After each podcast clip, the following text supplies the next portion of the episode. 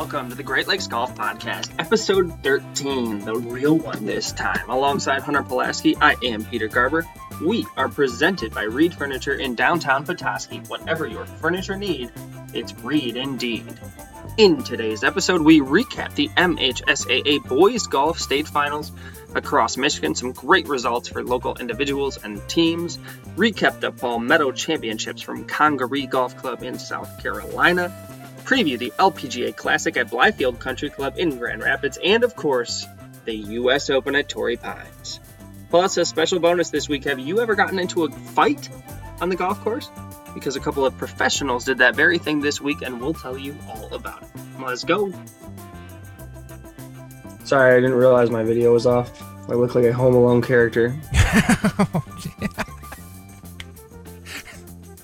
Oh, you do look like uh, Marv. Is that his name? Yeah, I do. What's no? Looks just like him. No, Marv is the is the bald guy. What's the what's the other guy? Or is Marv is Marv not the? Oh yeah, you're right. I think his name's Harry. Yes, yeah, Harry. Got a podcast with Harry and Hunter today. Which is the perfect word to des- yeah to describe me. I got a lot of lettuce up top right now. Okay, I haven't seen a barber or a professional stylist since pre-COVID. Who has so. been has Sarah been cutting your hair? No, she refuses. Have you been cutting your hair? That's exactly right. Nobody should subject themselves to that. And you know what? I know I have an inflated opinion of myself when it comes to a lot of things, but let me just say, while we have the time, I'm pretty good at it. All right. well, yeah, I mean, yeah, yeah. You for the most part, people have not noticed, or if they have, they're kind enough not to say. I have gotten a few, like when I go play golf, it's a little looser, and I'm with my buddies. I've gotten a couple things like, "Hey, uh, what's going on with the hairline there in the back of your head? it doesn't look right." A few of those, but otherwise, I've I've come through pretty well unscathed, Hunter. Yeah, I would say so. I just asked if your wife did it, so that would be. I mean, it's a testament that I thought somebody else that you didn't do it it looks pretty good. If my wife did it, I think she would just like cut it so badly that I would have no option but to go straight to the salon or to the barber to get a professional haircut because she finds the whole thing really off-putting. Understood. Let's talk about golf, shall we? Yeah. episode 13. Would the real episode 13 please stand up? Yeah. I We're... think this is it.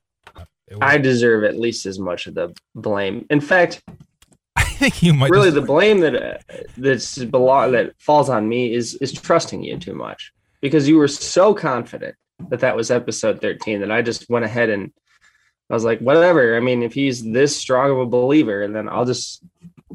Is that how you're going to be about Justin Thomas this week? I'm going to have to get on board just because you're going to convince me. Uh, yeah, yeah. I mean, I think the, you got you got to you got to sell your picks. we'll see how you see how good they are at the end, but you you, you got to sell them. So that, that's what I will. Uh, I will. Sometimes they're t- sometimes they're tough to sell. Like my picks at Congaree, I don't think I got. I don't think I don't even know if anybody I picked made the weekend. Yeah, we can just uh, we, we can do a, a, a short little con- Congaree review right now. The only pick that I would have hit, if anybody was listening last week, is a pick that Peter didn't even place for me. So he says, You want me to put five down on Brooks Koepka to miss the cut? And I was like, Hell yes. Yeah, that seems like the, the easiest $20 I've ever made. Yeah, yeah, exactly. I, Plus 400. I text him Friday night after uh, Brooks has surprisingly missed the cut the week before a major at a, a, a no no show event. And he and he just gives me that emoji the like the the smiley big big cheese face and i'm like yeah the teeth clenched. That's my favorite emoji yeah. Yeah well you know write a letter to fanduel michigan hunter because when i was recording the podcast here in chicago it was available and what did i say? I had to wait to see if rafa cabrera bello would withdraw. I was so dialed in on rafa cabrera bello so i was waiting to see if he had to withdraw I waited too long. I had to leave town. And by the time I got to Michigan, FanDuel didn't offer the make miss cuts. now, you would think, oh, but maybe you got lucky and you didn't place a bet on RCB because didn't he shoot like a hundred over and miss the cut? And to that, I say, I was not that fortunate. I was able to find that number. I got that in just in time to burn a little more money on Friday, but I didn't get Hunter's, so I owe Hunter fifteen bucks. You were very you were you were way too dialed in apparently. Just loved him. Just loved him. I was like, this is a sure thing. Okay, this is golf. All right, so it's been another busy and great week for Michigan golf. Oh, I know. Uh, PJ, congratulations, PJ May- Maybank. Why don't you tell us, Hunter? Give us the full uh, kind of breakdown there on the what happened at the state finals last week. Yeah, we'll uh, we'll go over all all four divisions because I have some things to mention and some local players from from all four divisions. But um, a player that we have mentioned on and off now for for weeks, uh, who I expect to have a pretty bright future, PJ Maybank from Cheboygan, just won the Division Three boys state championship for golf. Uh, he shot 66, 69, uh, minus 10 for a score of 135 he won by 10 shots down at the uh, the Meadows down in uh, at Grand Valley University. Um, I I don't know how how the course was playing, but I've played that course when the wind is blowing, and a 66 and 69 at that golf course um, is extremely impressive. And, obviously, he he won by 10 shots, so um, can't can't say can't say enough good things about where his game is and where he's trending. I know he's playing in the. I'll talk about it in a few minutes, but he has the the Michigan Junior uh, or the Michigan Amateur coming up here, and I want to say it's two weeks. So I, I, expect him to play well there. Obviously, he's uh, forms forms not bad if you're shooting minus ten over two days at the Meadows. Yeah, that course is pretty hard from what I've heard. I've n- I've never not had the pleasure of playing there, but oh really? How many strokes did you say that he? What was the margin of victory? Ten. He won by ten. One by ten. And he set a scoring record. Yeah, yeah. So uh, D three scoring record was one thirty six prior so, to prior to this past weekend. And he's only a sophomore, eh, which is like the crazy is the craziest thing. He's still got obviously two more years of high school golf, um, and two more summers of of really good junior golf to I mean, I, I, expect him to to play somewhere down south in a few years and, and play well there. Well, let's not get too far ahead of ourselves, Hunter. Well, yeah. First of all, there are good Division One golf programs in this state. golf programs supported by many of our listeners. Okay, so PJ, we want what's best for you, but don't forget about that. And I will just say that regardless of what happens in the future, he should be incredibly proud of what he's done, and these are historic accomplishments. Shoot those scores, set that kind of a scoring record, win by that kind of a margin. Obviously, he's going to have some tougher fields moving mm-hmm. forward here this summer. And you mentioned the Michigan Am, but uh, regardless of how the rest of your summer goes, PJ, just be really proud of that. It's an amazing accomplishment, and you should really uh, enjoy it and, uh, and and be proud. So that's awesome. We're all proud of you. It's great golf. Awesome. And then uh, speaking of margins of victory in Division Three, Grand Rapids uh, Catholic Central shot rounds of 306 and 317 took home first place, won by 17 shots, which is pretty damn good. And uh, even when you're taking four scores, that's a pretty significant margin of victory, particularly in a state final. Oh, definitely.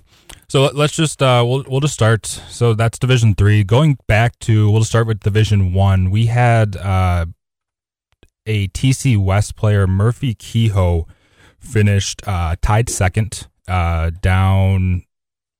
Where was this? Was at uh, Michigan State, uh, the Michigan State course, Forest Akers West.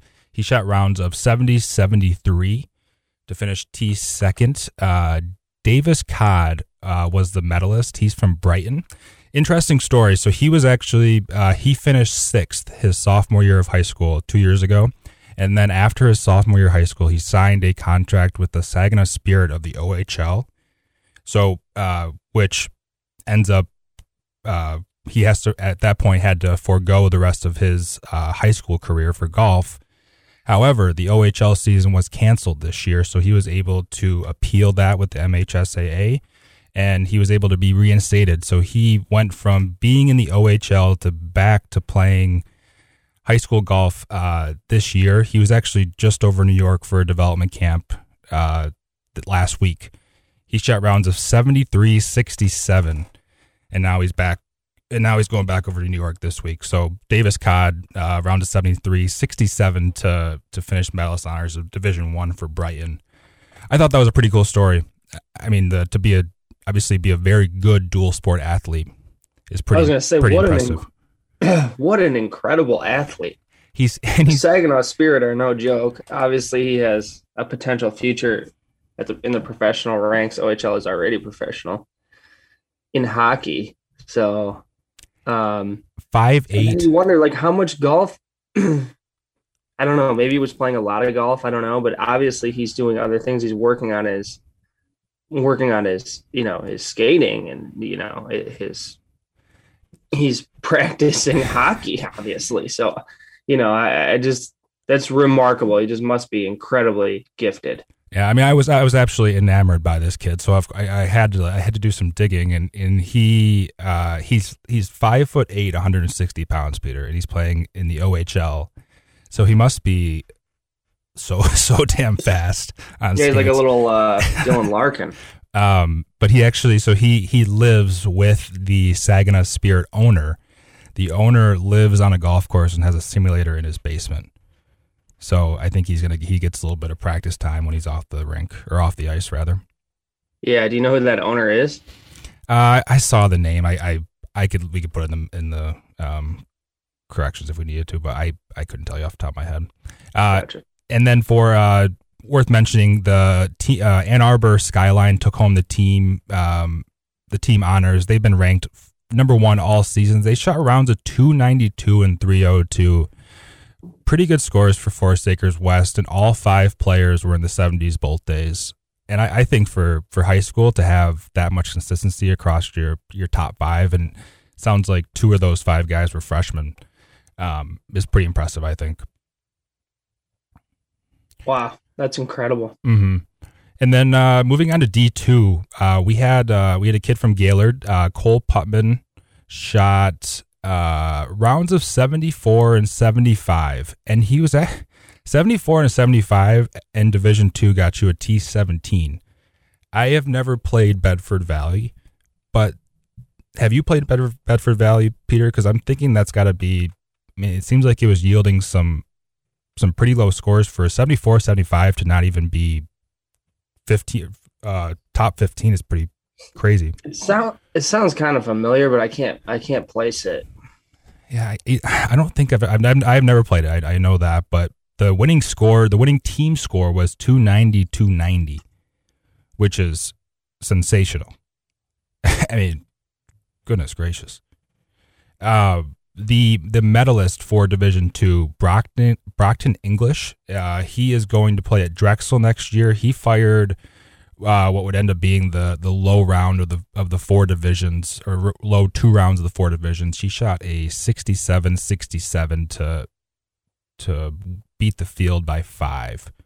So I, I uh, good luck to to Brockton next year as he continues his college career. And then uh, finally, uh, in Division Four, uh, a, a, player we have mentioned uh, a few times in the last few weeks, Jake Bodone. Bodone, is that what we decided on, Peter? Bodin, Bowden. I, I got like Bowden. Bowden. I don't know. Baudouin. Boudoir. Whatever you want it to be, Hunter. Well, I'd like it to be correct. I'd like it to be correct. Uh, he fired around to 77 76, finished T fourth. Uh, so uh, capped off a, a, a, good career for Jake. I believe he is a senior. Uh, Kalamazoo Hackett won uh, their second straight title rounds of 321, 319. Uh, and sophomore uh, Remy Stallup uh, took home medalist honors with the only player under par with rounds of 70 and 72. You know what? I think I have played Bedford Valley. well, that would have been helpful three minutes ago. Yeah, I just thought I should go ahead and follow up there since I've gone over their Facebook page and their website and the time that you've been speaking the past few minutes. And all that that tells me is that I'm actually a little bit worse at golf than I thought I was, even though I know I'm already bad because I had no idea the course was that easy when I played there. Whenever I see these scores, I like to just tell myself. I just myself. thought I played better. yeah, I mean they must just they must have been playing up a tee. I'm sure the conditions were soft. I think all the- Yeah, what a bunch of BS. These scores aren't real. Yeah. uh, so uh, a, a, fi- a final congratulations to to all the the high school players for this uh, this past weekend's performance. Um, obviously, uh, a special congratulations to to PJ and Jake who are a little bit closer to uh, closer to home, but good job to all the And we're competitors. And we're already in the midst of today is day two of the Michigan Open, right? I know, and that's I guess you just kind of forget how how packed. I mean, June is a is a busy month in Michigan for between the the amateur and the Michigan Open and, and high, boys high school golf. So, as Peter said, yes, the Michigan Open uh, did start yesterday at Grand Traverse Resort. That's a 72 hole event. After uh, after 36, they'll cut it down to top 70s and ties. In uh, in first place right now, uh, after day one, he fi- uh, Bradley Smithson fired a 66 at the Bear, which is a hell of a score. Uh, he's an amateur. He is a sophomore at uh, Michigan State University. Um, so obviously, uh, Peter, you have you have played uh, the Bear. Um, I have not. But at what hole were you done with when you shot 66? well, I was on the back nine. That's I'm encouraged by that. And I think it definitely was before 17 because I can remember, I believe that's a long par three downhill before 18. If you ever seen 18, you'll never forget it because it's a weird hole with a tree kind of in the middle of the fairway and you hit a second shot over a pond and it's super wide fairway uh, as you're coming back to the clubhouse. But I'm not sure how many balls I had to hit off the tee there, Hunter, to get one where I could find it, but it was more than one. Might have been more than two. And so, seeing as I usually come in in the low 80s, I'd say I was probably in the mid 60s and I'm about 15 or 16. The course is hard. The course is hard. Yeah, I mean, I- these I was- scores are. This is another one of those courses like we've talked about in the past where, like, if you're playing great, it's not like it's trouble is going to be on the ball striking side more so than around the green, I would say. So, like, if you're hitting it really good, you probably won't notice that the course is really hard. But if you're a little bit off on your game and you can't find your targets, particularly your shots into the greens, then you're just going to like, you had to hit a lot of fairways and greens in order to be successful out there. I mean, maybe you can say that about most courses, but you know, some courses you can kind of scramble around. Not here. There's too much trouble around the greens, too much trouble around the fairways. You just have to be dialed in to score basically on the bear.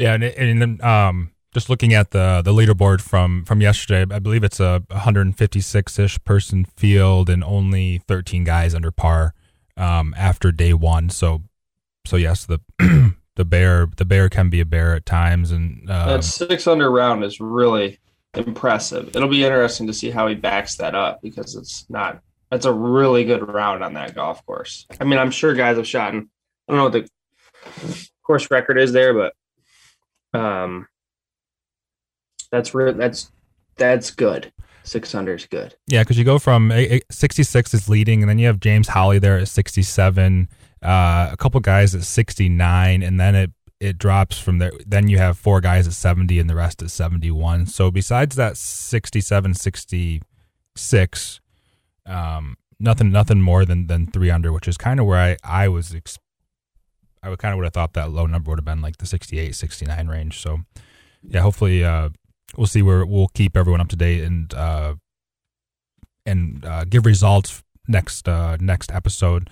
And just uh, we mentioned his name before, Alex Scott, uh, who muddied into a couple Korn Ferry events. He in from Traverse City. He is in T nine right now at minus one. So uh, Yeah, he's in the he's in the mix. Yeah. You just gotta keep. You can't lose it on the first day, like they say. Yeah. Hey, what's the? Where do you go if anybody who's listening wants to follow the? They have live scoring, or What's the? Can you tell us a little bit about how they're scoring the event online on how to follow along? Yeah, I would just uh, just type in uh, Michigan Open 2021 on uh, Google, and then it's the bluegolf.com, the top top search results, Turtle Creek Casino Michigan Open, and that. And did they uh, they update at the end of the day, Hunter, or did they update throughout the day? It looked pretty live to me. I mean, I was getting uh, I was getting live results uh, yesterday morning, so I'm not sure if it's uh, every three hole a three hole stretch or if it is a um, a hole by hole thing. But it was it was definitely more than than just at the end of the day. That's pretty sweet though. If you can't make it down to the resort Mm-hmm. And get it, it's the middle of the week, you can still follow online and see some of the uh, some of what's going on there. So fun to have that event so close to uh, home for us. Yeah, no, definitely. Um, just a couple more things. Like we said earlier, it is a busy, busy couple weeks for, for Michigan golf. Uh, the LPGA has a tour stop uh, in Grand Rapids this week at uh, Blythefield Country Club. Any chance you've played there, Peter? I know it's I'm so glad that you brought that up, Hunter, because it's Meijer that does that event, and it's really a cool event, and they do a really nice job. It's great for families. They have a huge sort of family fun activity center going on over there, so it's so much more than the golf tournament. I've not played Blythefield. Um, it looks cool on TV and Mm-hmm. I would love nothing more than to find a way to squeeze down there and watch a little bit of that. But no, I've not played there. Have you? I have not. No, no. I've. Um, I want to say I've walked it though. I think I want to say Mitchell's played in. I want to say my brother's played in a tournament down there. For some reason, I, I feel like I have. I have walked it. Um, but it does look. It does look sweet. Um, I know. I know. Uh, Brooke Henderson is a two-time two-time champion and defending champion. She did withdraw from last week's event, so I, I'm looking for. I tried to find um, a field for this event to see if there's any Michigan uh, amateurs that were getting exemptions or anything that were worth mentioning. So if, if there is, I'll make sure to, to tweet that out um, once I find the the field list. Um, but but no, this is this is one of typically two events that are in, in Michigan for the LPGA. Peter, is that correct? I thought they added. I thought they added a second one, or is it just this one? You know what? I'm really not sure. I know that this one is going on maybe like I want to say this has been here for a handful of years. Seven. Okay, yeah. So, um, but I don't know about a second. They, I thought that they were playing over at Midland Country Club too, weren't they? Yes. Okay. Yes, you you are correct. Um, and I just can't think of the dang name of it. The uh, yes, the Midland Country Club is hosting the uh the Grow the the, Dow Great Lakes Bay Invitational two person team event, July fifteenth through eighteenth. So it's going to be very what I imagine the the Zurich Classic is like, which will be which will be nice to see. Cool, something different. Midland Country Club is a sweet track. I don't know if you ever played there, but they just, they just had a renovation within the last decade that really Mhm. really Mhm. made that place sweet. Well, remember it flooded too, didn't it? Mm-hmm. Yeah, so there's been some up and downs there. Uh, you know, I was just cruising around the uh, LPGA site. It looks like we might get. I struggle to even give this out because it seems inconsistent and maybe even wrong. But it looks like they may be putting the uh, the girls on CBS on Sunday from two to four, I saw Which would- that. which, Which would be sweet. So if you don't have Golf Channel like me, or you just sh- janky stream, pop on your network two to four on Sunday because you'll be able to see Blythefield on uh, on TV. Is Lexi playing this week? I I do not know. I, I couldn't find that that field list, but I just given the fact that Alright. she has that she has one here, I think she probably is is planning on playing. You mentioned Brooke. She won in 19 and 17. Like I could easily be talked into betting Lexi.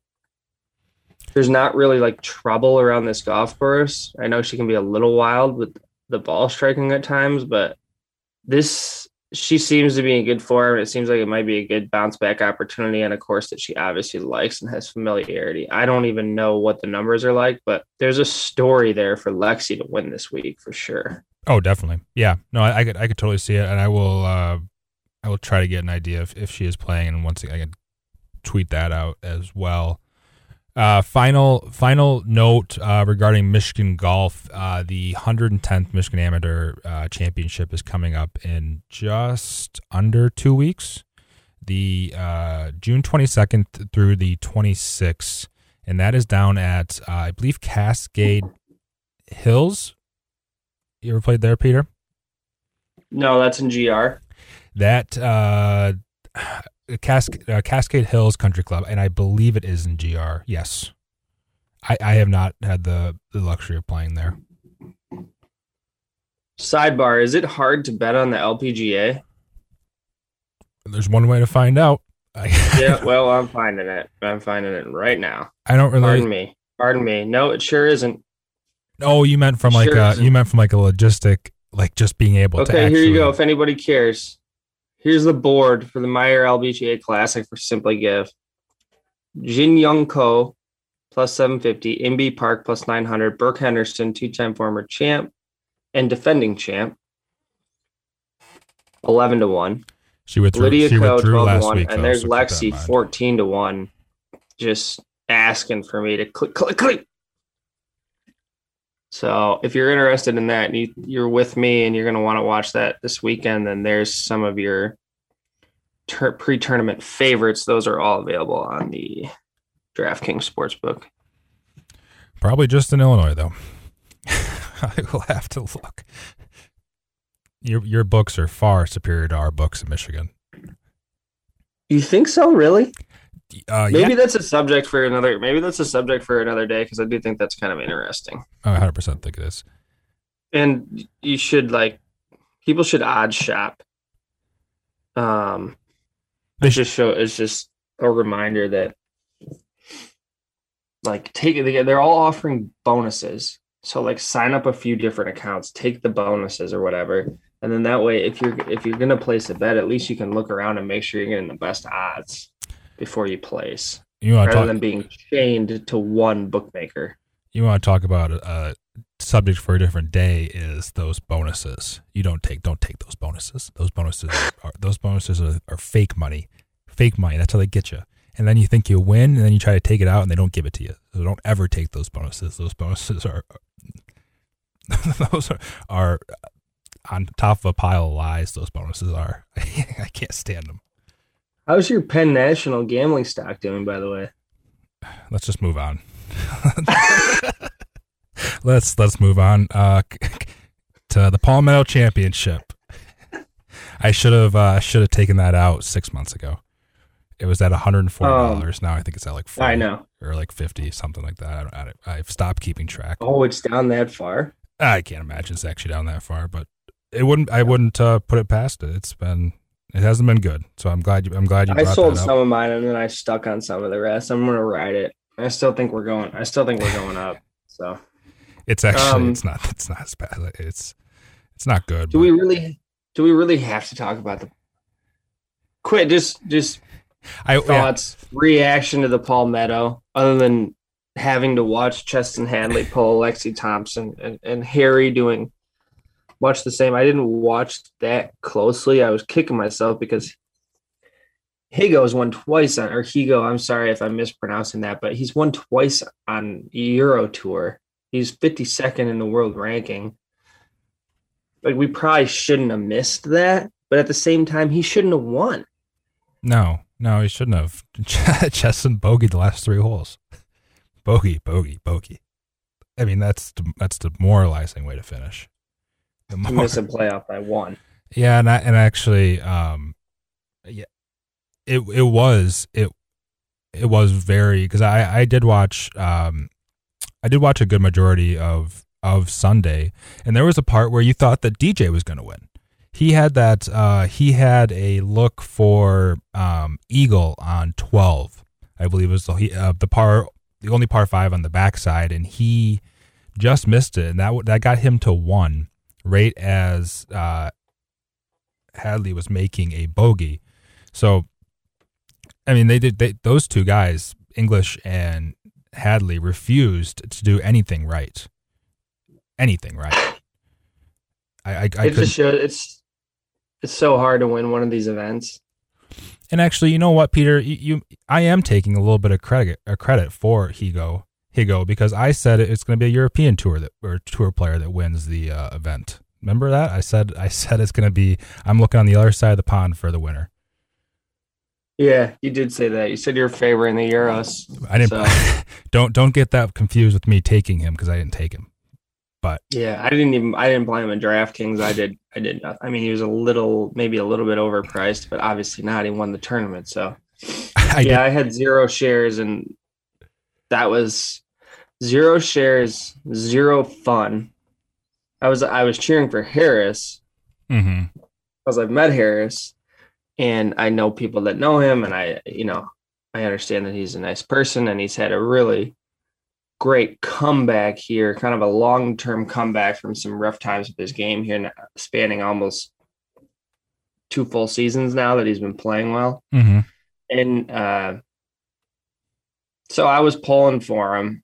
And then at the end, I was pulling for Chesson because I think everybody was pulling for Chesson, just like right the ship, kind of like everyone was pulling for Lexi. You never want to watch somebody win slash lose a golf tournament in that fashion. The golf course sometimes these golf courses, and I wonder how much this affects, like it's interesting conversation as we move to a USGA championship. And this, it becomes, we saw how beautiful Olympic Club was at the US Women's Open, and Torrey will have a lot of that same look. And Torrey is very visually pretty because it's on the sh- on the cliff uh, of the Pacific Ocean, and it has these cool pine trees all over the property. But like Congaree did not look good on TV. And I think it's because the golf course is so flat. Oh, 100%. And I think when you have these vast, flattish golf courses that are not links, like true links because somehow those courses overseas i wouldn't say these things about those courses but congaree looked kind of ugly oh i mean that's i don't mean to be i just wonder like that that didn't it didn't translate really really well to tv viewing and obviously they didn't have a lot of premium players up there at the top of the board which never helps but like, did you have a strong take on the golf course after that week? Because obviously, much of the discussion heading into the tournament was about the golf course.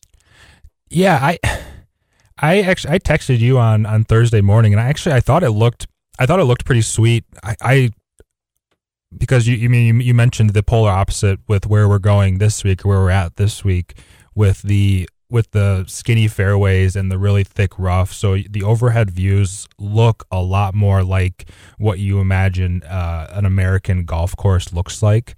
So it just it's different. But I I love I love love the idea of you can the players had to on this golf course have to think about what's if they hit it 300 yards, what's 310 yards away like what can you run into on this golf course because everything is so firm and everything is how I saw it, it was kind of running away from the middle of the fairway, so you could find these sand areas when you really didn't hit a bad shot. So it it just brought in it brought in a different dynamic, an extra dynamic that that maybe a golf course that is that is more what you imagine uh, an American golf course looking like doesn't have. So yeah, I think you are right. there were times where it wasn't nearly as visually appeal, appealing as what it will be this week, um, just given the shoreline and, and the style of golf. But I wasn't. I, I this wasn't. made me think about like Trinity Forest and Chambers Bay, and how it just doesn't. It doesn't seem to work out as well as we want it to for American golf when we try to put our best players on some of our new designs. And it'll be interesting because whistling is kind of a little bit of both this fall and obviously we've been there several times and it's a proven venue but how will that play in the Ryder Cup? How will that look on tv obviously the lake is there so they'll be able to find some beautiful views and stuff but there's no trees. Except for that you know patch between the two nines so. Yeah. I don't know i just If they're limiting themselves in terms of the venues they're selecting based on how they're going to look on TV, I get it.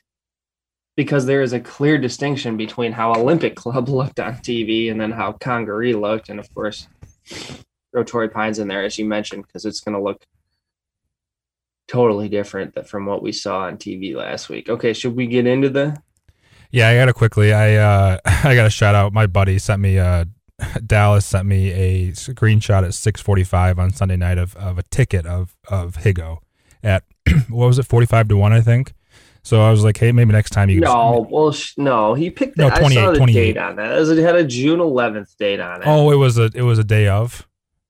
It was a Friday. Oh, so he still got a couple days early. I was like, maybe send that or maybe text that to me before he wins next time. I just mean I don't think it was 45. No, it wasn't. It was it was like 24 now that I'm that's probably about right. Cal- yeah. Calculating, but still good. I had say I know somebody who grabbed it at 13 part of the way through the day on Sunday. Wow. When I was sitting there thinking about grabbing DJ at plus 650 like an idiot. well, but well, congratulations to Dallas. I'm glad somebody won something. yeah, exactly. Somebody's got to win. All right, let's get ready for some winners this week. Torrey Pines, San Diego, La Jolla, California. It's on the ocean, like north of the city. Public golf course. There's 36 holes there. We're only going to play the south, which is significantly harder than the North, even though they've tried to bring the North a little bit up to speed here in these past handful of years. If you guys pay close attention to the Farmers Insurance Open, which is a tournament in the fall swing every year on the PGA Tour, and one of the bigger ones, won by Patrick Reed uh, earlier this season by five strokes. Um, they play one of their two first days on the other course because it's a larger field size and they're trying to get the players through the tournament, et cetera, et cetera. It's in the fall.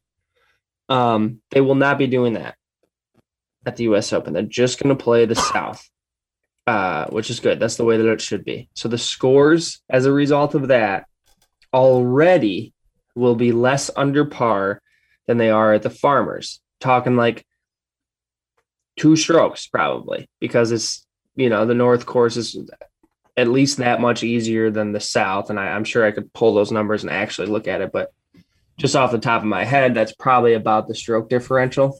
Mm-hmm. And then on top of that, obviously, it's going to be a different setup. The USGA is going to narrow the fairways, grow out the roughs.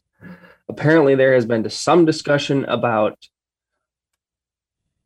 having the rough be longer nearer to the green and then cut it shorter back away from the green. The USGA seems confounded about how to keep their championship from being exclusively bomb and gouge, which they've largely turned it into by narrowing the fairways too much and making it a larger advantage to play from the rough closer to the green than farther away from the fairway. So essentially, you're just saying, here you go to the 10% of longest hitters in the field. You know, this championship is for you.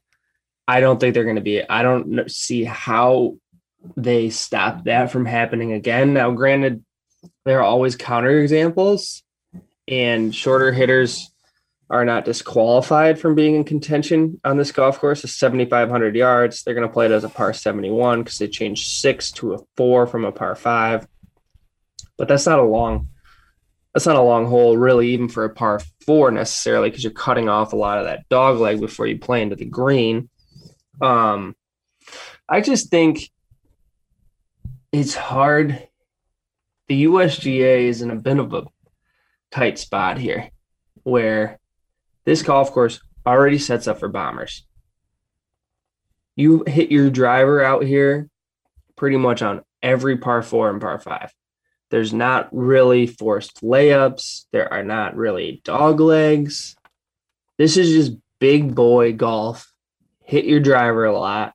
And the guys who hit their driver the best they're going to have the best chances to win. Now, the one of the defenses that the USJ USGA will employ here will be really fast, firm greens because they're going to try to get the balls coming into the green from out of the rough, not to stay. But Brooks, Bryson, Rahm, you know, I feel pretty good about these guys getting the ball on the green with sand wedges and gap wedges, regardless of uh, how bad the rough is. Now, I can tell you, having played a Torrey, the rough gets nasty. So, the if you're looking from a gambling perspective, you can only there's only really only two options here, in my opinion. One is you, and you have to be great with the driver in one of two ways. One, you just hit the living guts out of it. Like you just mash the ball. You're one of the longest players on tour. You're relatively straight your Bryson's approach at the last US Open. I'm just going to advance it as far as I can, as close to the green as possible, and then I'll see what happens from there. I think that is a strategy this week because if the fairways are super, super narrow. The other strategy is a guy who just literally hits every fairway, dong, dong, dong, over and over and over and over again. You know, hopefully, maybe like a Niemann or a Kokrak type guys who hit it great, flush, really good ball strikers, and are straight, straight, straight. Ryan Palmer. This guy gains tons of strokes with his driver because he has above average length and he hits it straight as an arrow, even though he hits a hook. I don't know how he does it, but so those are the kind of the players like if you're far away from the green and in the rough at Torrey, you're dead. You're not going to shoot under par out here. Like you have to either bomb it or gain a lot of fairways, period. If you're hitting long clubs into the greens from out of the rough, you just straight up you will not make birdies. It's just the pins are too hard to get to. The greens are too difficult to putt. This bumpy Poa annua, like you're just not going to make a lot of birdies. That's not a winning formula here. So really, you have to look at guys who are great with their driver either gaining fairways or hitting it a mile. So, and then I'm going to wait. I'm going to heavily look at history. I know this is this is a different setup than how we play for the farmers, but there are guys that play well here every time. They come here every year. They play well every year, and they just it's just a good setup for them. And I don't think that the USGA like I mean, as golfer, you you get it. Like you go, you show up, and it's like, oh, I play great here every time. And you're like, oh yeah, but this, they set it up kind of different. The greens are faster, the fairways are narrower. You're not going to say, oh geez. You're going to say, yeah, that's okay with me. That just gives me even more of an advantage over the rest of the field now. Yeah, because exactly. I love it here. I always hit fairways here. I hit greens here. I know how to get it up and down. I like putting these greens, whatever the case may be. So I actually think history is really going to bear out really well. The tricky part is that you have guys, it's a West Coast event, that don't really play here very often. Guys like Brooks, JT, DJ, these are wild cards because we have all the history from Rahm, Xander, Reed, Finau, all the guys that I like this week, but we don't have history from some of these other guys. And so it's going to be really interesting to say, see how their games play here. But I would tell you, just right off the top, this is a big boy golf course. It's about your long clubs in your bag, particularly your driver. You're never going to see anybody succeed here who doesn't either hit it very straight or very far. And I think that's perfectly evidenced by the playoff that we had last time. We had Tiger bombing, gouging it, and we had Rocco playing the firmness of the fairways, very, very straight off the tee. So, again, that's kind of the that's the formula I think that we have to look at here. Has anybody in the history of of sports ever made his moment last longer than Rocco Mediate? I just saw I just saw a new special on the Golf Channel last night. A new one, like a 2021 special. What are we? How many years? What like what is? You're gonna hear you're gonna hear him on like interviews on radio this week and stuff too because he's he's gonna be making the rounds again. Everybody's gonna want to talk to him again about the golf course in that week. What an that was pretty special though. It, it, That's an all time tournament. I don't know. I went back and watched part of it this week and I was getting a kick out of it. I mean, the way that those two were interacting, Johnny Miller, gosh, I, I never thought I'd say this, but I miss Johnny Miller. Tiger hits his third into the 18th on Sunday. You know, he's got that like 10 footer down the hill, and Johnny Miller says, Don't check out of your hotel yet, Rocco. Thanks, Johnny. yeah. And that's like that's ab- absolutely no slight against Rocco. It's almost like a little bit of respect to him. Like you've managed to like really keep this moment alive for. And just another like think about that in in terms of today. There's no player about whom we would say that who had 10 feet left to force an 18 hole playoff in the U.S. Open, where you would say it's a gimme. No, maybe Spieth. He's the closest though. There's nobody else. Not Brooks, not DJ, none of them. Not even Rahm. Tiger was so unique in how great of a putter he was. Never been a putter, never been a better putter who ball struck it that good. No. Ever. Never will be again, probably. No. No, he was uh You're not typically that good all the way through your bag. no. Certainly not. Um so oh the other thing that's cool about Torrey that should be mentioned is that it's public. So you can go play there. In fact, California residents play pretty cheap there. So I think this will have a lot of the same vibe as Harding Park's PGA from last year, where like the city and the state will really embrace it. And it is really cool to play a US Open at a public venue like we do when we go play Bethpage and stuff like that. So um a California resident to play there on the weekday, it costs sixty two dollars to play yeah. at a U.S. Open venue, and on the weekday it's eighty five dollars. And if you want to, if you're from outside of, I'm not sure if it's California residents or like the county residents, but if you're outside of the residence area, it's only uh, two hundred and twenty five dollars during the weekend, I think. So like those rates are, I mean that is that is what um, I saw some stat. I want to say it's like ninety percent of golf played in the United States is played on on munis so to to actually to play our U.S. Open, our uh, our golf championship on a municipal golf course is awesome. I mean, that's how that's how golf should be played. I love it. And like it has a public course feel to it too when you're there Mm-hmm. because you drive off a there's a chain link fence separating the property from a like a six lane highway going by. There's a, a hospital right off the property in the OB left on number 10.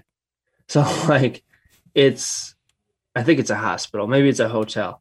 Um but like you're you're like you know it ha- it's not this is not a hoity-toity golf course by any stretch of the imagination. It just happens to be an incredible piece of property. They use the property beautifully um in terms of laying out the holes and it's big boy golf. It's 7500 so it stands the test of time and you can hold uh uh major major championships here. So I, i'm really excited. I absolutely love this golf course. I think it's one of the better golf courses I've ever played. It's a driver's paradise. It's even better if you hit a cut off the tee. Um, so really, I've I've played here like three or four times, and I just love it, and I can't wait to watch. Um, should we get to the betting board? Yeah, yeah, let's do it. All right, so I'll, I'll try to quickly give you guys everybody who's. We'll see how far I get. I'm gonna shoot for everybody 100 and under, but we'll start at the top. Rahm is a heavy favorite at 10 to 1. Bryson, DJ, and Xander. Xander Schauffele. Xander Schauffele. Just waiting for somebody to explain this to me. 14 to 1. Brooks and Spieth, 18 to 1. Okay, so let me repeat that. Xander's 14, Brooks is 18. Interesting. Cantlay, Finau, Rory, Rory McIlroy, and Tony Finau by the same number, 20 to 1. I think there's been a lot of support behind Finau, and that number keeps coming down. Reed and JT at 22. Boy, if you bet Reed early, good for you because you could have gotten a lot better numbers. He has incredible history here, and it's going to take a lot of support this week, probably. Morikawa, 25 to 1. Hovland right behind him at 28. And then we start to get into more of the medium and long shots here with Hatton, Gooey, and Scheffler, 33 to 1.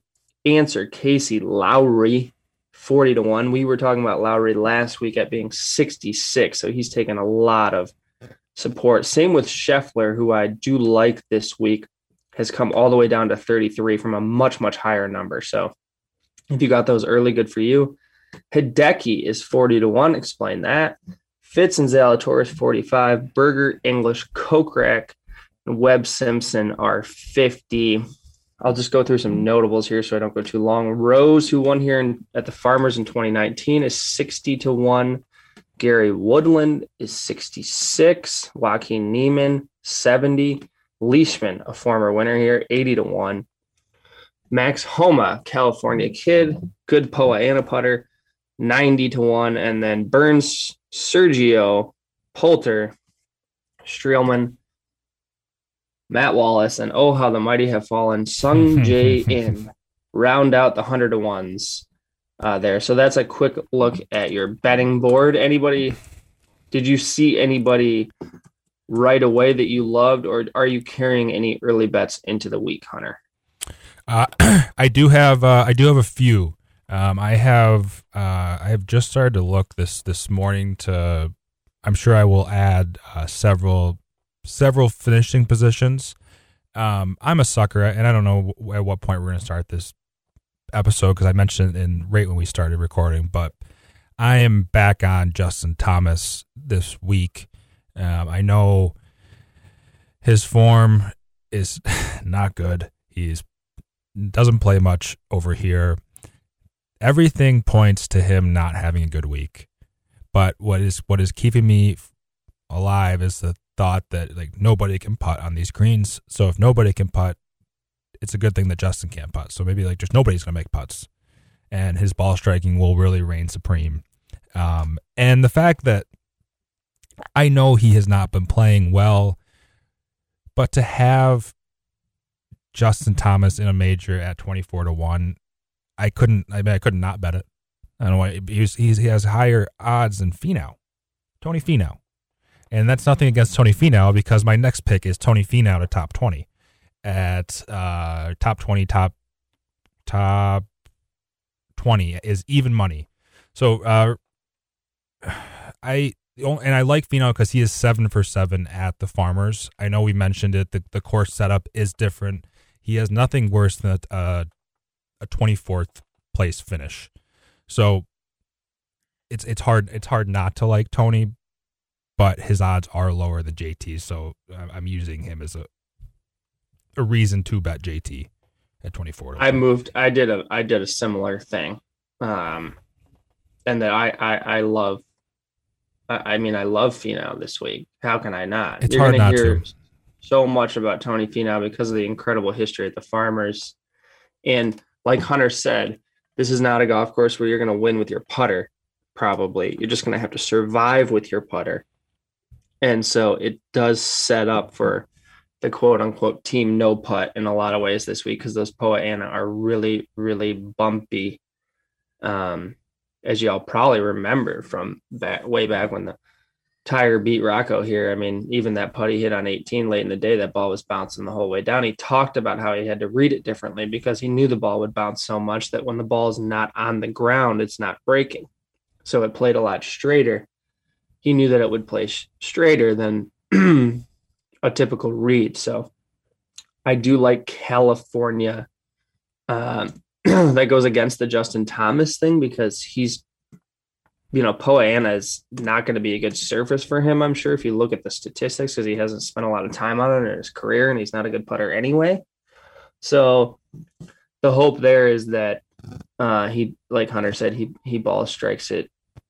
He gains four or five strokes, tee to green, and you know if he loses one or whatever or two only on the on the greens, then he's still up there in contention. My early picks coming into the week were Dahmen, 250 to 1, Palmer, 200 to 1, has amazing history here.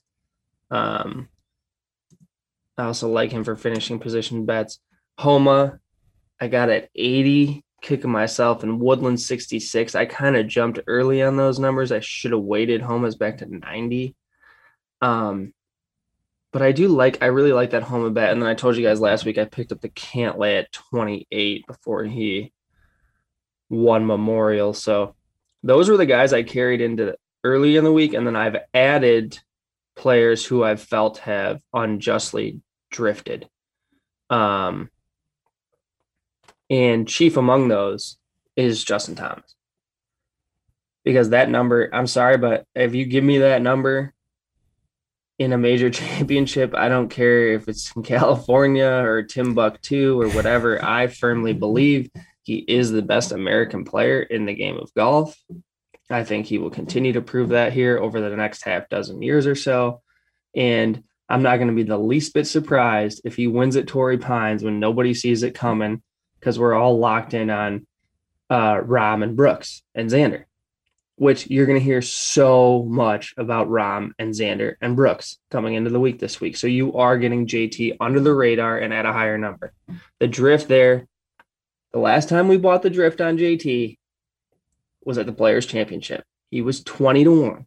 And we all looked at that board and said, I don't care that he's been suspended by the tour and all this stuff has happened. 20 to 1 is just too good to pass up. And I had the same reaction that Hunter had when I looked at this board, which is I'm not going to not pick up the 22 to 1. So I added that. I added Rory at 20. He just won Quail Hollow.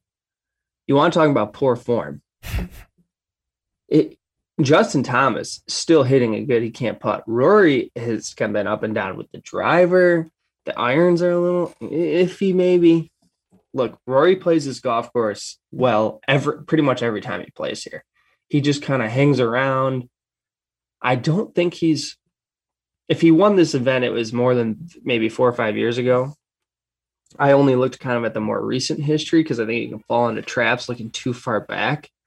Um, but like he doesn't he doesn't seem to play poorly here, and that makes sense given how important the driver is and that that's the best club in his bag. Again, twenty to one. Xander's fourteen. Cantlay and Finau are twenty. You're talking about one of the best three players in the world, probably in Rory McIlroy. So I don't like. I'm just not gonna. I'm not gonna scroll past the twenty. I, I have to click that, and then the other two that I thought have drifted unfairly. Hideki has spotty history here, but we talked about after the Masters. I would not be surprised at all to see him go on a bit of a run. So I added him at 40. Uh, and why is Siwoo Siwoo? I just no respect. Well, right. He's I mean, at some point, it's got to be rightfully so. Like the, the the respect has to be earned at some point. Okay, well, did you want him to play better at the PGA Championship? I want. Doesn't seem like he cashed my ticket as a kid. That's all I'm saying. Doesn't seem like my ticket gets cashed from Siwoo. He won a tournament. Didn't he already win a tournament this year? Did we on him? No, it was in the fall. we didn't have a podcast yet, Hunter. You, hey, look. Hey, you ignore Siwoo at your own risk. I'm just telling you, 150. This is the buy the drift section. Okay, this is called buy the drift. The drift happened to Rory, JT, Decky, and been- Siwoo was 66 to one to win the PGA. Just because it was a Pete Dye. Like I, I'm sorry, but he hits his driver amazing, long and straight. He's a great iron player, and you don't have to scramble or putt here, unless you're Patrick Reed, who's found his own way to win on this golf course. So those are my buy the drift picks, and then I'll get into my finishing positions and my best bets. But I feel like I've been talking too long, so you I- Yeah, I will. Um, let me just you you bet Max uh, outright at whatever you, I think you said you said eighty to one. I I found him at uh, plus two hundred to top thirty. Uh, I do like that number, and I also have. Ooh, that's nice. yeah no I I actually I really like just given the fact you've you've said everything um everything positive about why we think he'll have success this week, and then a name we have Plus not 200 to top 30. Huh? I'm going to add that. yeah, no, I, I uh, big fan of it. Um, a name that we have not mentioned yet this week, um, who always finds himself at the top of the leaderboard. I've, I've been talking about him for months now. Is Viktor Hovland? Uh, he is even money to top twenty. Um, he just finished uh, T second in the uh, in the spring at the farmers and the farmers uh, championship. So I expect him to play well. He always seems to I mean, he is he is about as consistent as it comes. Always seems to find himself uh, in the mix come Sunday. One more name that I have been off now for for at least two months, I think, is somebody that fits uh, the latter description of who you think wins this golf tournament, and that is somebody that hits it very, very straight, consistently, and that is Brian Harman. I have him at plus 210 to top 30. So I don't need him to win. I just need him to beat uh, 126 other players in the field. That's all. It's a long golf course for Brian Harman. Long golf course, but he's going to be hitting his hybrids very well this week. I got a good feeling. uh, he won't be the first shortish guy to play well here. So the firmness of the golf course will help the shorter hitters, provided they can hit it straight. But as soon as your ball goes into the rough, you're basically yeah. No, I mean, then that's that's where, and that's where I, I really I, I like finishing positions because I don't obviously I don't, I don't I don't even like Brian Harman is so far off my radar to ever win this golf tournament, but I do think he can hang around and and hit it straight enough over four days to at least post post some decent numbers over the four days. All right, I'm I'm I'm with you big time on the uh can you hear that? I, I can hear you, yeah. I can't Can you hear Dorothy crying? No. Okay, good to know. no, I can't actually. Okay, good to know. I do have childcare here for anybody that's listening. She's not next.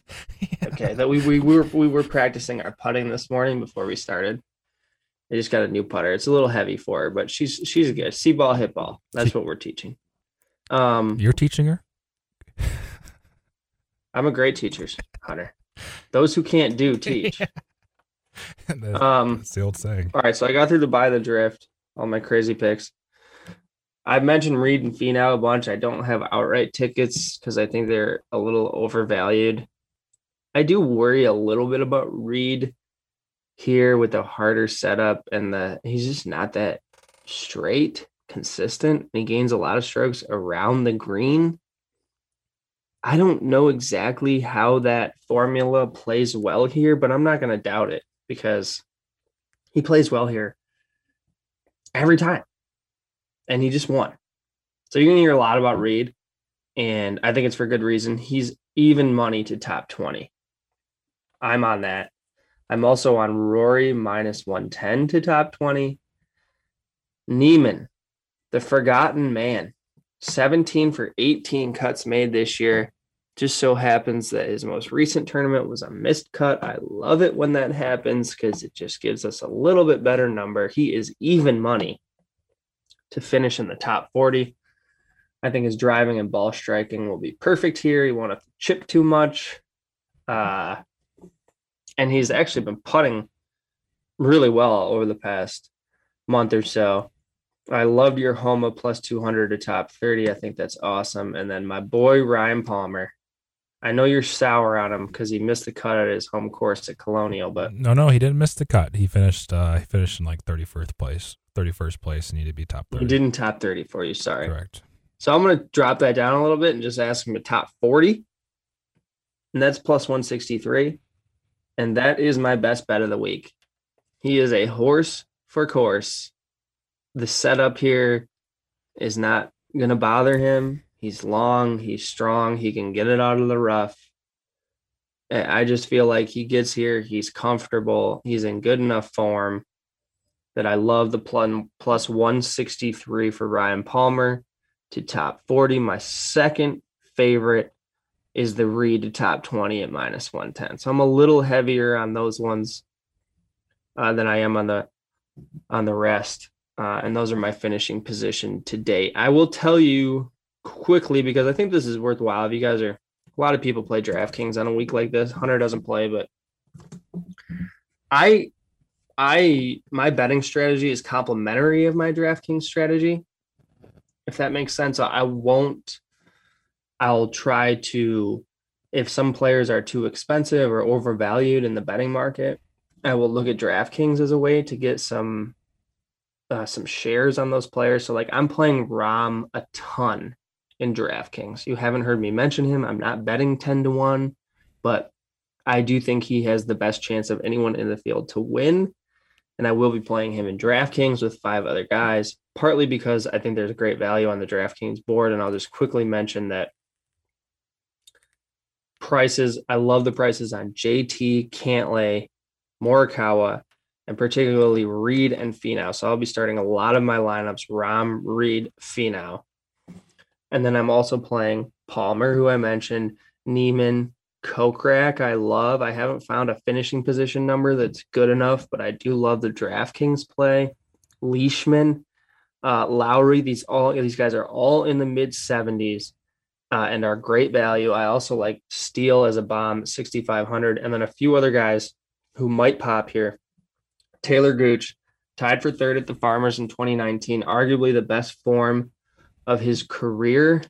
I, I, I think he could pop here um, and might be a good DraftKings play. And then Pat, Patrick Rodgers, who bookmakers have already reacted to him because he does have good success at Farmers. He's a California guy. He's probably one of the few dudes that is comfortable on Poa annua in this field, and he's good with his driver.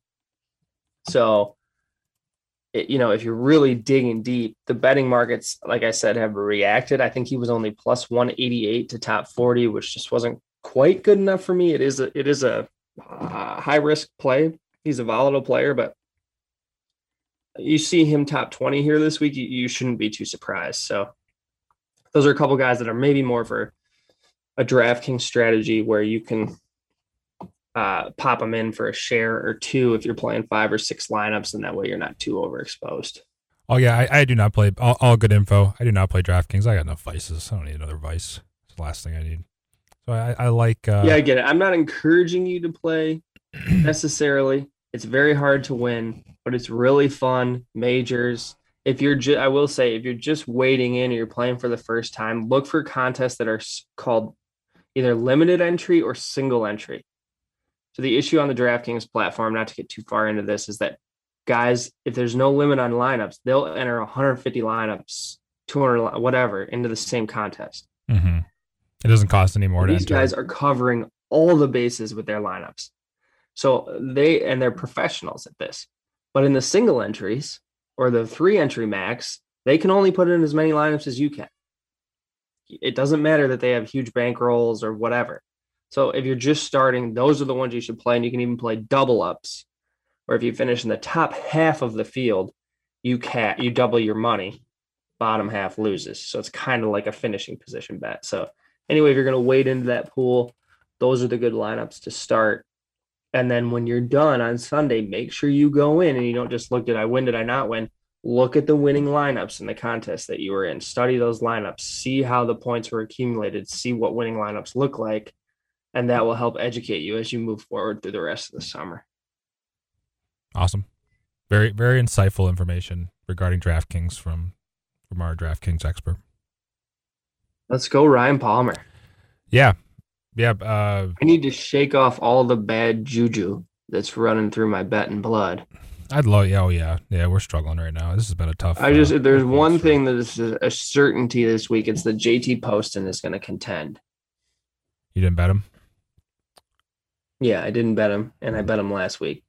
He makes zero sense for this golf course, and that's typically when he plays well and I think he still has the good vibes. I don't know why he played bad at Congaree, but did you see that uh, that video of, of uh, that must have been Friday afternoon at Congaree, and they got one of those freak summer rainstorms, and his caddy forgot to pack his umbrella and rain stuff. It was probably about a ten minute storm, but it was an absolute torrential downpour and he was soaked. I mean, they were laughing about. It. I think they're pretty good buddies. Uh, his his caddy has a, a pretty big following on Twitter, and seems like kind of like the people's caddy. But uh, that was, it was pretty funny to see just how wet he got in such a short period of time. Speaking of things that happened this week, funny things, and then I'll leave you with a couple interesting uh, statistics before we close out. Um, you ever gotten in a fight in a golf tournament? Thank God you brought this up. no, I have not. I have not. No, I've never even come remotely close to anything. I'm not even sure I've ever like said a said a sour word to my player, like to my Okay, so you partners. you played in a you played in a different era yeah. than I did because there was a lot of trash talk going on. There was a lot of it was kind of clicky. Like certain guys stuck together, other guys were kind of ostracized. It was terrible. It was like borderline bullying. Um, but yeah, there were some times where I had some moments on the golf course where that was like a little dicey for a minute in tournament play. This is when I was a kid, a junior, obviously. Well, that apparently stayed with a couple of one person in particular, I should say, who in a Korn Ferry tour Monday qualifier with his dad on the bag assaulted a playing competitor over an issue of looking for lost balls to the point that the pro shop and the tour had to come out and break up the fight and the gentleman who was assaulted pressed charges then played the rest of his round with a Korn Ferry representative walking with him so that he could score his round, interrupted briefly by, I believe it was the state police who had to come out to the golf course and get his statement. If you haven't read this story, maybe Hunter can share it on Twitter or something, but I- this is just, I, I said to him, this is this is like the golf's version of like the Ricky Bobby. This is a Will Ferrell movie. It's like a Kenny Powers trying to Monday qualify, and this dude gets in a fight on the golf. It's just the kind of stuff that you're like, wait, what? Just wild, wild, and and so funny. The guy's dad, the guy's dad. You got to read the story. So the first people who went in to break up the fight, the dad caddy waved his son's putter at them to keep them back because they were gonna, you know, essentially work it out like men or whatever. when I when I saw this story, my eyes lit up like Christmas trees. I was like, and it- if you talk about like now, you can tell that we're in a golf podcast because I, I see the story. I'm like, holy shit, this is going to be great content for for tomorrow's podcast because we have somebody that he plays. This kid plays college golf. I believe his name. I wish I could find his name right now. I believe it's something Smith because I know the dad's name is Oliver Smith, and Oliver Smith is like a is a uh, a president of like a very large banking company in in uh, wherever they're from. I want to say it's Kansas area. You And- mean he was? I you would like to think that that we could probably put that in past tense after after his I I don't know Peter I you talk about you talk about pressure you talk about Monday Monday on the Korn Ferry is packed full of pressure and sometimes sometimes the pressure just gets a little much I guess um Well, it's funny. It's that you read the whole story and I will I Like, will uh, I will they make were sure to tweet out playing bad. I think some of us have been in a similar, you know, when you're in group, it's just like your group has like a disease that day. And you're just like, wow, we are all feeding off each other in exactly the wrong way. Well, apparently that's how things were going for this group right out of the gate. They'd been put on the, they'd been warned about their time, etc., cetera, et cetera. And this poor kid pole hooks it. I, think it was a par three. It was yeah. And like one guy is looking and then goes and he's off on the next hole. And then these other two jabronis the the player and the dad caddy are refusing to help find the ball. And as soon as the guy says you know we might play faster if you guys help me look it was just like closed fist started flying. And all on the all on the one the one guy's behalf it sounds like it was kind of an attack so It was. It, uh, the guy that got assaulted turned away to like to like walk away, and this this little shithead kid came up and like tackled him from behind. and the dad was standing in front of it with a putter, like wielding the putter if anybody came Yeah. any closer. exactly like a sword He's like Chi Chi Rodriguezing them away, you know. insane. Unbelievable. And I will I will make one more comment that um because the Wichita the Wichita Monday qualifier for the Korn Ferry Tour was was something special yesterday because we had a they had to remove a guy off the golf course after he shot a front nine 56 in the qualifier. And little did I didn't know because I had to do some research after seeing this that if you consider if you turn pro, um, make yourself pro status, you do not have to have any qualifications to, except for a four hundred fifty dollar check to play in a Korn Ferry Monday qualifier. So that guy, I wish he had one of the most awful swings. I don't know. And and I think I think uh, a, a 65 got into a playoff for the fifth spot, so he was nine. He was nine, Safe, nine shots unless away. he was going to go through the. Hey, Hunter. technically, they should have let him hit one more shot They should, yeah, because if he had aced every hole on the back, he would have been in the playoff. yeah, he might be coming for. You might sue him. Correct me if I'm wrong, but 56 plus nine equals 65. That, that is I shot a back nine nine just to sneak into the playoff. Yeah. So I mean, Well, event filled weekend or event filled day in Wichita, Kansas.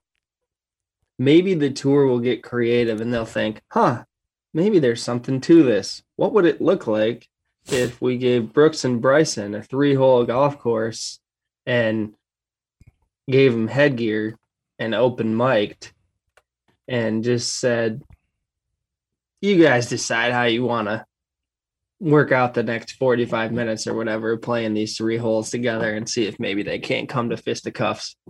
Speaking of them, uh, are you are you for the USGA pairing them Thursday and Friday? Are you uh, are you against it? Or are you pretty neutral? No, I think it's gimmicky. I think they should just follow hmm. whatever their regular protocol is and do their groupings as they normally would. We don't need this to be a spectacle. I don't want them, I don't want that story to be the lead this week. I want the golf to be the lead. That should be a secondary story. We're going to get plenty of coverage from that, from their pressers and that kind of thing. I don't need these two idiots playing together too on top of everything else. Yeah, I couldn't couldn't agree more. I, I would be if if they did get paired together by the US like the USGA went out of their way to pair them together. And if I was Bryson or Brooks, I'd be I'd be pissed six ways Sunday. I'd be so mad. I just don't think that that it just seems like you're doing something else other than running a golf tournament to me. Yeah, you're thinking you're thinking I'm the a best little too much about the entertainment aspect. Yeah. not as much about yeah, the golf. and we're gonna get the entertainment anyway. They're they're good enough players to play together. on the broadcast and on socials and blah blah blah blah blah blah blah blah blah. So, so I use the word idiots loosely. Obviously, they're probably both a lot smarter than I am because they're both on tour, and I I'm doing a podcast with Hunter. But well, that seems like you just brought me into this. I just don't want that to be. Yes, sir. I got to drag you down with me, dude. It's misery loves company. I can But- I I I'm I'm a man enough to admit that I think Bryson DeChambeau is probably smarter than I am. Yes, Yeah, yeah, me too. But- Brooks maybe too. I just say that I'm not. I didn't mean that they're an idiot. They're idiot. They're not idiots. So I apologize for my previous statement. what I meant to say is that they're more like it's kind of like a clown show, like a sideshow. it's not about their intellect. Yeah, I I couldn't. They're like more like, like they're just being goons. I guess it's like they're just That's the word. like big old brute goons. Like just go Yeah, play yeah. Just- yeah. And Brooks is like at least Brooks he's thinking about it in in like a larger way. Yeah, I think he's a little more pragmatic about this where Bryson is just reactionary and he's found himself in this thing and he's like, "Wait, what happened? What do I do now?" Where Brooks is just like kind of like you know, pulling the strings a little bit. I think it would definitely. Don't be if- surprised if Brooks wins this week, by the way. No, not at all. And I think if they did play together just by chance on on Saturday or Sunday because they were close on the leaderboard, I, I think Brooks would outplay Bryson handily in the situation. I don't. I don't. Given the psychological advantage he's Oh. created over him, you mean? Yes. Yeah. The well, what's the? I don't know. Did we ever? We talked about him being called Brooksy, and like if you ever want a nickname, if you ever not, if you ever want a nickname to stop, the last thing you do is tell people that you don't like that nickname. Like if you tell people, don't call me Brooksy, everyone's gonna call him Brooksy. So like Oh, did Brooks say that or Bryson? Bryson. Yeah. well, yeah. when- when he well, came- it is when- not his name, Hunter. Well, it is. It is definitely not his name, but it's not like it's. He's like calling him. They're not calling him a mean name or calling him names. They're just calling him. They're just, call, they're just saying Brooks. Well, it's gonna be a good. It's gonna be a good week from the fans' perspective because it's a good spectator golf course, and you know how I don't know. we're not in New York, so it's not gonna be wild and out of control. But the crowds will be very engaged in the golf tournament. So Well, it's funny. Hopefully you, funny you mentioned that. What's the situation in California? Are they? Are we at full capacity for this bad boy? Oh, wow, good point.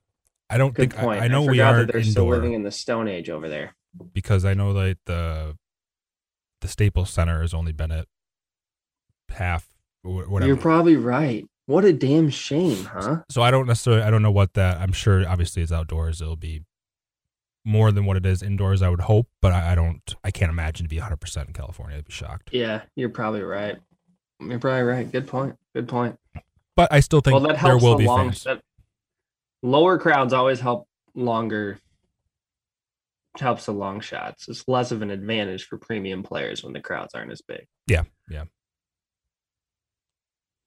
So All right. I guess we'll see. Good luck to uh, good luck to all your picks, and um, we will be back next week to talk about Michigan Open and U.S. Open re- review. And Yeah, so much golf to uh, consume here over the next week before next Tuesday. So I'm looking forward to it, and hopefully Blythefield has a great event, and uh, yeah, it should be a great weekend of golf. awesome. We'll talk to you. So I'm sorry I forgot to go over these, but um I had promised you guys a couple of, of interesting uh, statistics. Talking about the Bombers and the USGA conundrum with the US Open and this championship and just the way that it's set up, and obviously Bryce and the way that he played the golf course last year. Average rankings of the last five U.S. Open winners that week, meaning Thursday through Sunday. Two two statistical categories here: driving accuracy, average rank of the five champions, 133rd. Driving distance, sixth. Really remarkable. Um, and then, to make matters worse, if you will, with the USGA turning Torrey Pines into a par 71 for the US Open. We mentioned converting that sixth hole uh, to a par 4 from a par 5. It will now play as the longest course on tour at 178 yards per stroke, meaning per stroke to par. Over the 71 strokes that it would take to get to par, you're playing an average of 188 yard, 107.8 yards per stroke, making it the longest venue on tour. Just hard to deny how well this sets up for the long hitters on tour.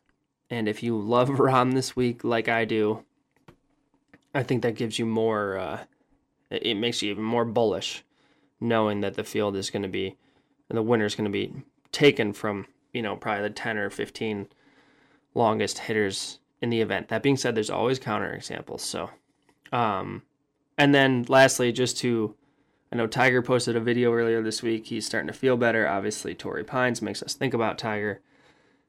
And this stood out to me that I saw from Justin Ray on Twitter. Entering the 08 US Open at Torrey, here were the best sco- scores to par in majors by players with 50 plus rounds played since 97. So 11, 111 players in that group. You would imagine those would be 111 of the better players. They're playing a lot of majors over the course of 11 years. Tiger Woods minus 125, so 125 under. Next closest, Ernie Els plus 73. Phil plus 74. Ogilvy plus 77. Just incredible. And hopefully they give us a few highlights along the way uh, this weekend so we can have uh, some remembrances of Tiger. That is, if it does not come at the exception of, um, uh, come at the cost of us seeing actual golf shots. Please at least do us that courtesy this week, if you will. All right, good luck, everybody.